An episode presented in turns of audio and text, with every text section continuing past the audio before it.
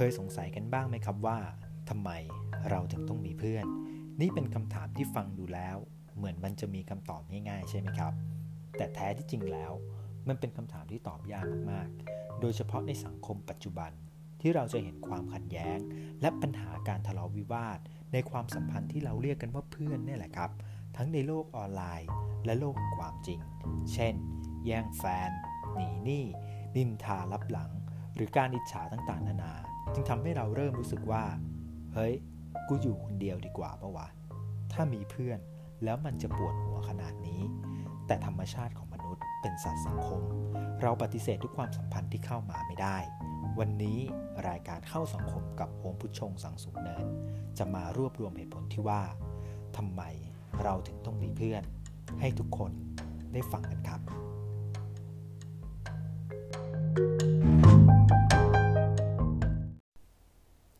เริ่มกันเลยที่ข้อที่ 1 ครับ เขาบอกเอาไว้ว่า การที่เรา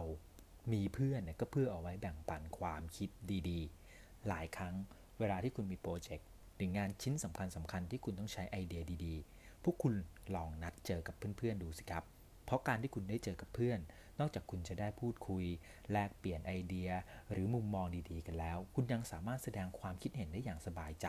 เพราะเวลาอยู่กับเพื่อน คุณสามารถเป็นตัวของตัวเองได้ ไม่จำเป็นต้องคีบลุก เหมือนตอนอยู่ที่ทำงาน แต่คุณก็ต้องทำใจยอมรับความจริงด้วยนะครับ ว่าการที่คุณไปพูดแลกเปลี่ยนไอเดียกับเขา มันไม่ได้หมายความว่าไอเดียของคุณมันถูกต้องที่สุด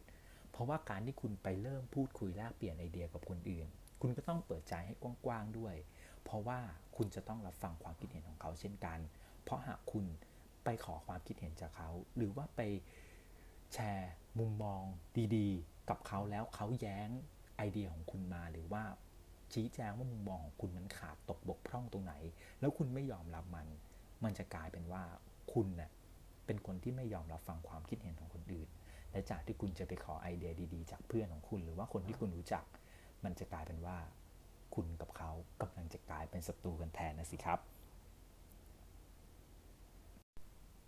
ต่อมาครับ เริ่มกันที่ข้อที่ 2 ครับ ก็คือว่าการที่เรา มีเพื่อนเนี่ยครับก็เพื่อที่จะให้เพื่อนเนี่ยนะครับเป็นที่พักพิงทางความรู้สึก คุณจำตอนเวลาที่พวกคุณเศร้ากันได้ไหมเหงาหรือเบื่อ หรือเซ็งอะไรก็ตามเนี่ยหรือแม้กระทั่งตอนที่คุณมีความสุขถูกหวยคบกับแฟน แฟนมาขอคืนดีหรืออะไรก็ตามเนี่ยนะครับ คนแรก ๆ เลยที่คุณอยากจะระบายความรู้สึกเหล่านั้นให้ฟัง คนคนนั้นก็คือเพื่อน เพราะการที่คุณได้คุยหรือเล่าความรู้สึกให้เพื่อนฟัง มันจะทำให้คุณรู้สึกสบายใจอะ่ะเหมือนคุณให้ปลดปล่อยอะไรออกมา และคุณก็ยังรู้สึกว่า อย่างน้อยก็ยังมีคนคอยรับฟังความรู้สึกของพวกคุณอยู่ แต่บางครั้งเนี่ยนะครับ การที่คุณไประบายความรู้สึกให้เพื่อนฟังมากเกินไป มันก็อาจจะทำให้เพื่อนทำขาดได้ เพราะหากเรามัวแต่พูดเรื่องของตัวเองมากเกินไปจนลืมไปว่า เพื่อนก็มีเรื่องทุกข์ใจเหมือนกัน หรือบางครั้งเพื่อนเนี่ยนะครับก็อาจจะมีเรื่องที่น่ายินดีเช่นเดียวกัน ก็อาจจะทำให้เพื่อนเนี่ยรู้สึกว่าแบบ อีนี่เป็นอะไรอะถอยห่างดีกว่า และรู้สึกเบื่อที่จะต้องมานั่งฟังเรื่องของเราทุกครั้งที่เจอกัน เพราะฉะนั้นเนี่ยเวลาที่คุณไปเจอเพื่อนๆ นอกจากจะเล่าเรื่องของตัวเองแล้ว ที่สำคัญเลยนะครับก็คือว่าอย่าลืมที่จะถามไทยเรื่องของเพื่อนๆกันด้วยนะครับ เพราะว่าเราเนี่ยก็ควรที่ต้องถามเขาบ้างนะฮะว่าเขาเป็นยังไงวันนี้ไปเจออะไรมาบ้าง รู้สึกยังไงบ้างกับเเหตุการณ์ที่ผ่านมา หรือแบบบางทีเราได้ยินข่าวว่าเขากำลังจะเลิกกับแฟนหรือว่าแบบเออเราเราเห็นว่าเขาแบบเพิ่งจะมีปัญหากับเจ้านาย เพราะว่าบางทีเนี่ยเรามีไลน์กรุ๊ปใช่ไหมครับ เราก็จะพูดคุยกันผ่านทางนั้น เวลาที่เราเจอกันตัวจริง ๆ เนี่ยนะครับเราก็ควรจะต้องถามเขาบ้างว่า เอ้ยมึงเป็นไงบ้างวะเออรู้สึกไงบ้างอะไรอย่างเงี้ยนะครับ เพื่อที่เราจะได้แสดงความความรู้สึกห่วงใย ไปถึงเขาด้วยนะครับ ไม่ใช่ว่าเราไปถึงก็ใส่ใส่ใส่ใส่อย่างเดียวเลย ต่อมาครับ ข้อที่ 3 ครับ เพื่อนเนี่ยนะครับก็คือเป็นแหล่งเรียนรู้สิ่งใหม่ ๆ ชั้นดีเลย คุณลองนึกย้อนไปตอนสมัยมัธยมจำได้ไหมครับใครที่ให้คุณลอกการบ้าน หรือว่าสอนการบ้านคุณ ผมเชื่อว่าประมาณ 80%นะครับที่ฟังอยู่เนี่ยต้องตอบว่าเป็นเพื่อนแน่ๆเพราะว่าหลาย ๆ ครั้งเนี่ยนะครับ เราเจอเพื่อนเนี่ยนอกจากแบบตอนสมัยเรียนที่เราลอกการบ้านกับเขาแล้วเนี่ยนะครับมาในยุคปัจจุบันในตอนทำงานนานๆทีเราจะได้เจอเพื่อนใช่ไหมครับโลกสมัยนี้เนี่ยความรู้เทคโนโลยีมันเข้าถึงกันง่าย บางครั้งเราไปเจอเขาแล้วเนี่ยนะครับ เราก็อาจจะไปขอความรู้ใหม่ๆ จากเขาได้เหมือนกัน ยกตัวอย่างเช่น แฟนของผม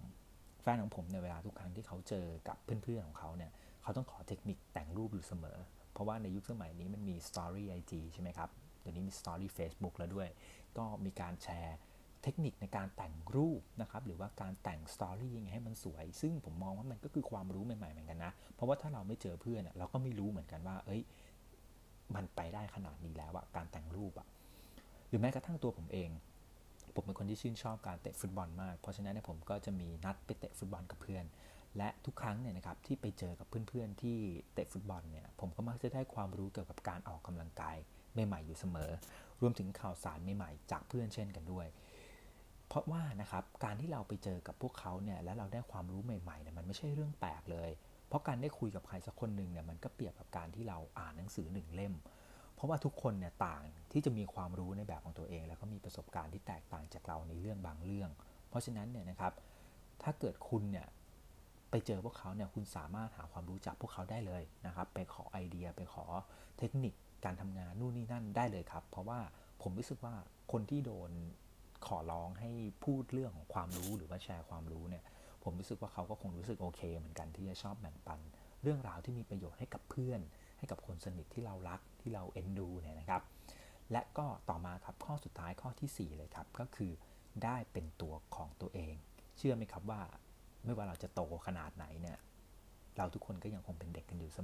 มอ และยิ่งโดยเฉพาะเวลาที่เราได้อยู่กับเพื่อนๆ การที่เราได้อยู่กับพวกเขาเนี่ยนะครับไม่ว่าจะสถานที่ไหน หรือว่าเวลาใดเนี่ยเราก็มักจะเปิดเผยความเป็นตัวของตัวเอง โดยที่เราไม่รู้ตัว เช่นเพื่อนผมบางคนที่เวลาทำงานเขาเป็นคนที่ซีเรียสมาก เข่งขึมจริงจัง แต่เวลาที่เขาอยู่กับผม เขากลายเป็นคนเฮฮาครับ ชอบเล่นมุกแป๊กก็ชอบให้เพื่อนด่าอยู่ตลอดว่าโอ้โหมึงเล่นอะไรวะ เสียงแอร์ยังดังกว่า ประมาณนี้นะครับ แล้วก็อีกคนหนึ่งเลยครับที่ผมเห็นแล้วผมรู้สึกว่าเออว่าข้อนี้เป็นเรื่องจริงแน่นอน ก็คือว่าคุณพ่อของผมเอง